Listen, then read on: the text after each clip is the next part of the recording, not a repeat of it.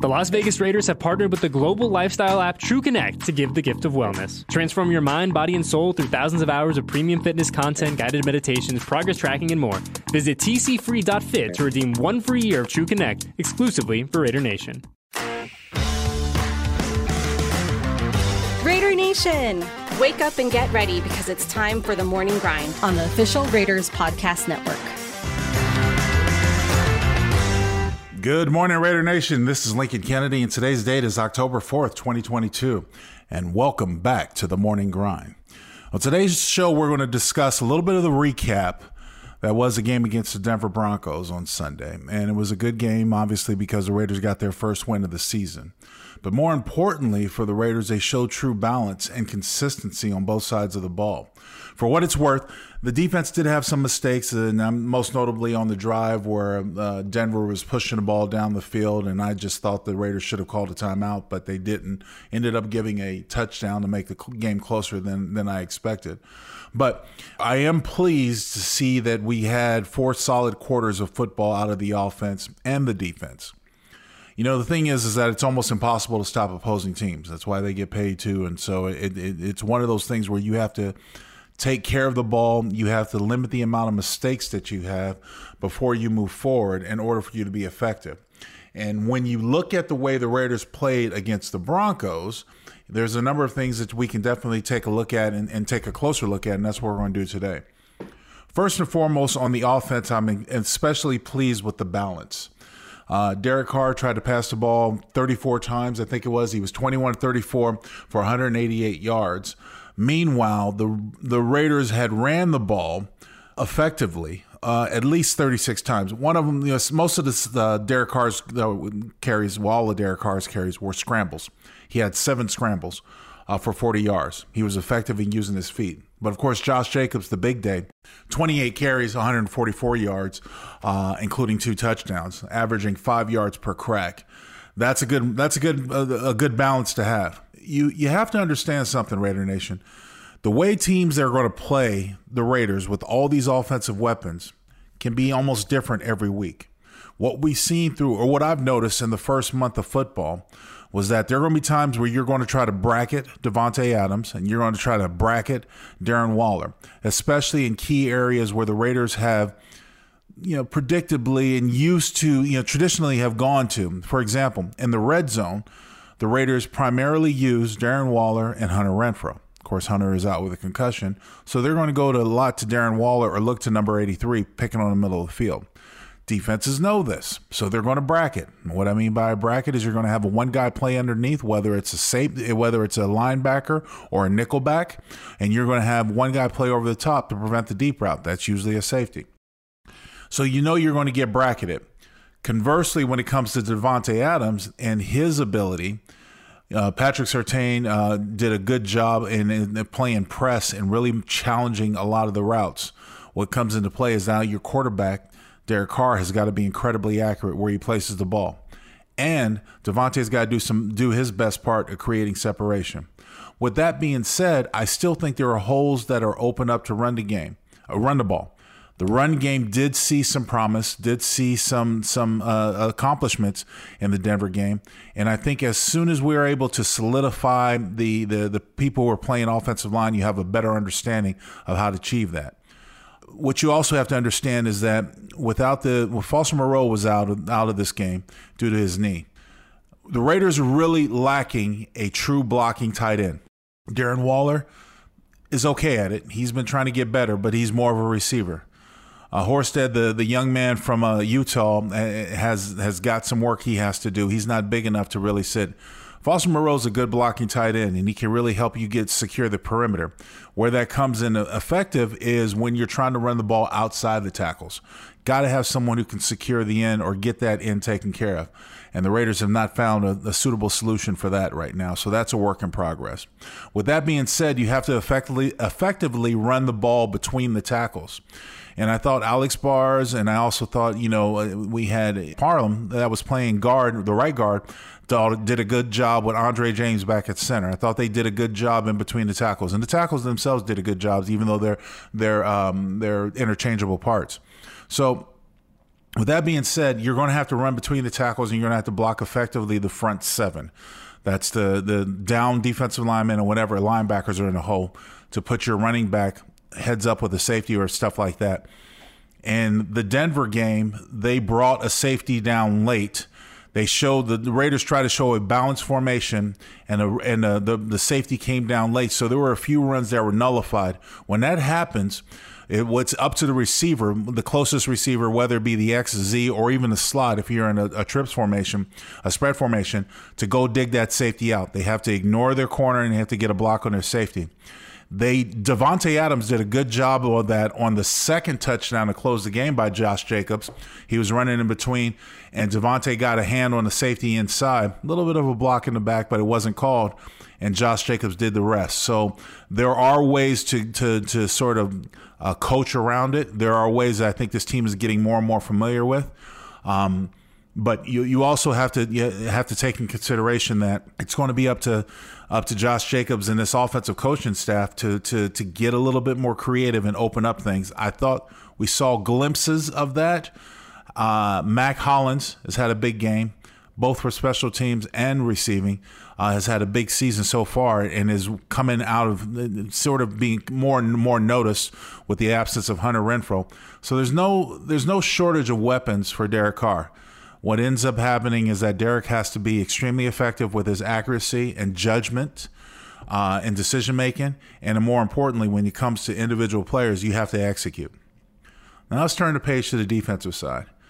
What we're seeing right now is we're seeing incredible energy unanimously out of the defense. And when I'm when I'm saying unanimously, I'm meaning all whole because the fact is it was great to have Denzel Perryman back, but he left the game with a concussion. We'll hope that he's okay. I like the way he flies around. And in his absence, I think Divine Deablo has done a decent job at the linebacker. I still think he's he's not a middle linebacker to me. He's either Sam or Will, but there are times where you just have to you know put him in and make it happen. So, in in replacement of the injuries and dealing with the injuries, I think Patrick Graham has done a, a solid job and not only making adjustments as the game goes on, but more importantly, using the players that he have effectively at his disposal effectively. And I think that's a good sign paying forward. Because as we get ready for the Kansas City game, which I'm going to speak to in a moment, this is going to be an, an incredibly a, a big deal.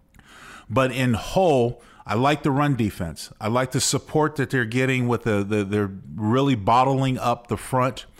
You're allowing Maxx Crosby to be creative, whether he wants to slant inside or out. He's shooting gaps. I think, you know, Chandler Jones, number 55, I said that I wasn't going to call his name until he made plays made some plays against Denver on Sunday, and uh, I, I, think he's coming out or coming into his own within this defense. It's good to see. You need to have your stars shine. More importantly, I'm impressed with the interior defensive line. I'm impressed with the defensive tackles, the Kendal Vickers, Bilal Nichols, the Johnathan Hankins, their rotation. And if I forget forget to say your name, it's not on purpose. It's just I'm impressed with the group as a whole.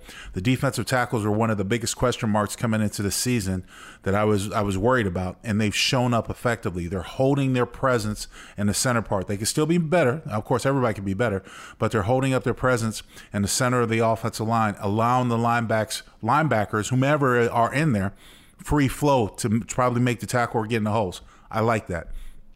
On the secondary, there's been a number of interchangeable parts.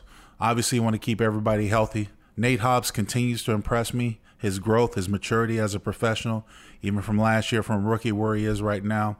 Um, it'd be it'd be good to see if we can get Rock Ya-Sin back for this game. I don't know if he's going to be available, but it is what it is against the Chiefs Monday night. But more importantly, the rotation Johnathan Abram is playing well. They found a place for him, and he's made big plays. Even when I told talked about his, um, he can be a, a little bit of a liability in coverage. He has gotten better with his coverage skills. I appreciate that, and I commend him for that. Safeties are a little bit of a question because you still have guys who are who are allowing uh, plays and people to get behind them but Tre'von Moehrig did in a, in a, came in and, and spelled a couple of plays.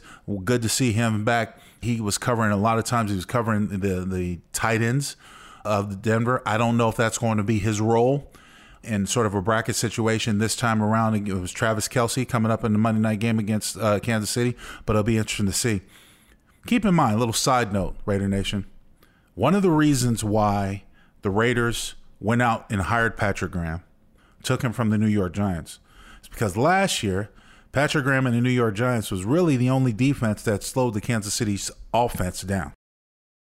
His style of defense slowed the Kansas. The two deep safeties, the three deep safeties, take a lot of things away.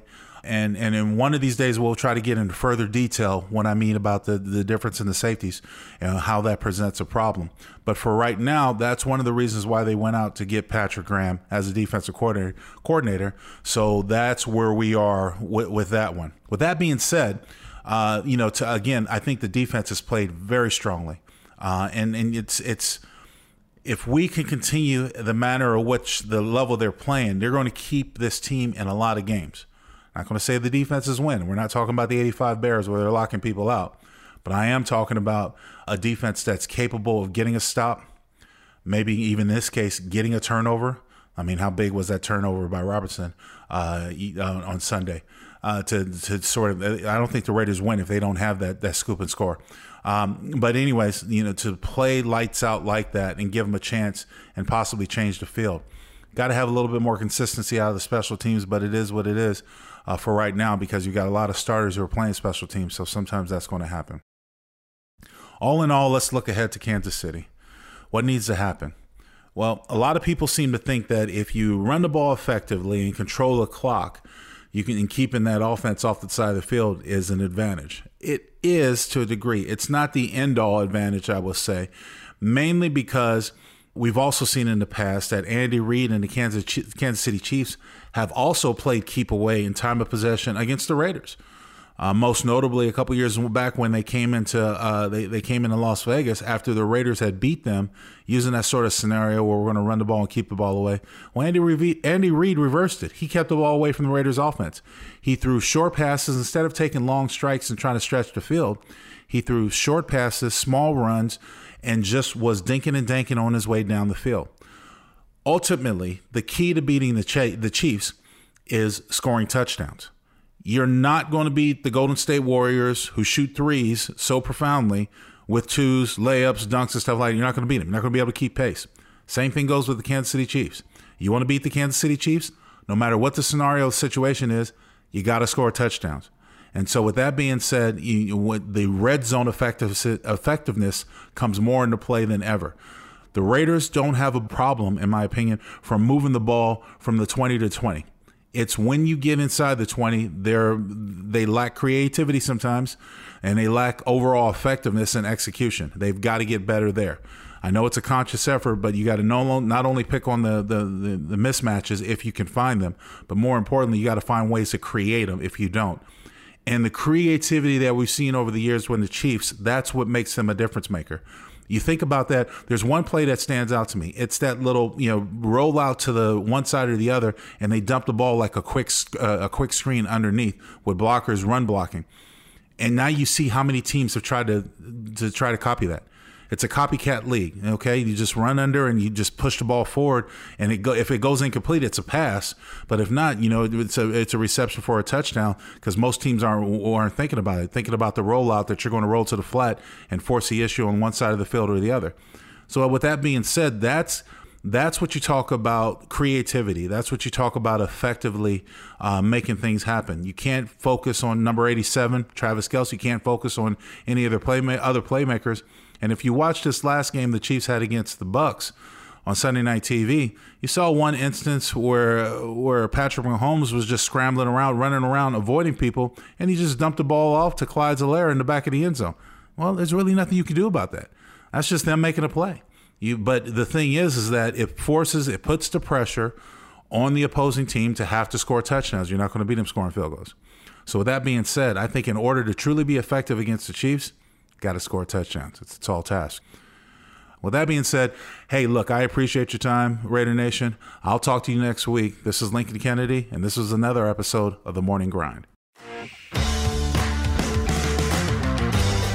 Thank you for listening to another episode of The Morning Grind on the Raiders Podcast Network.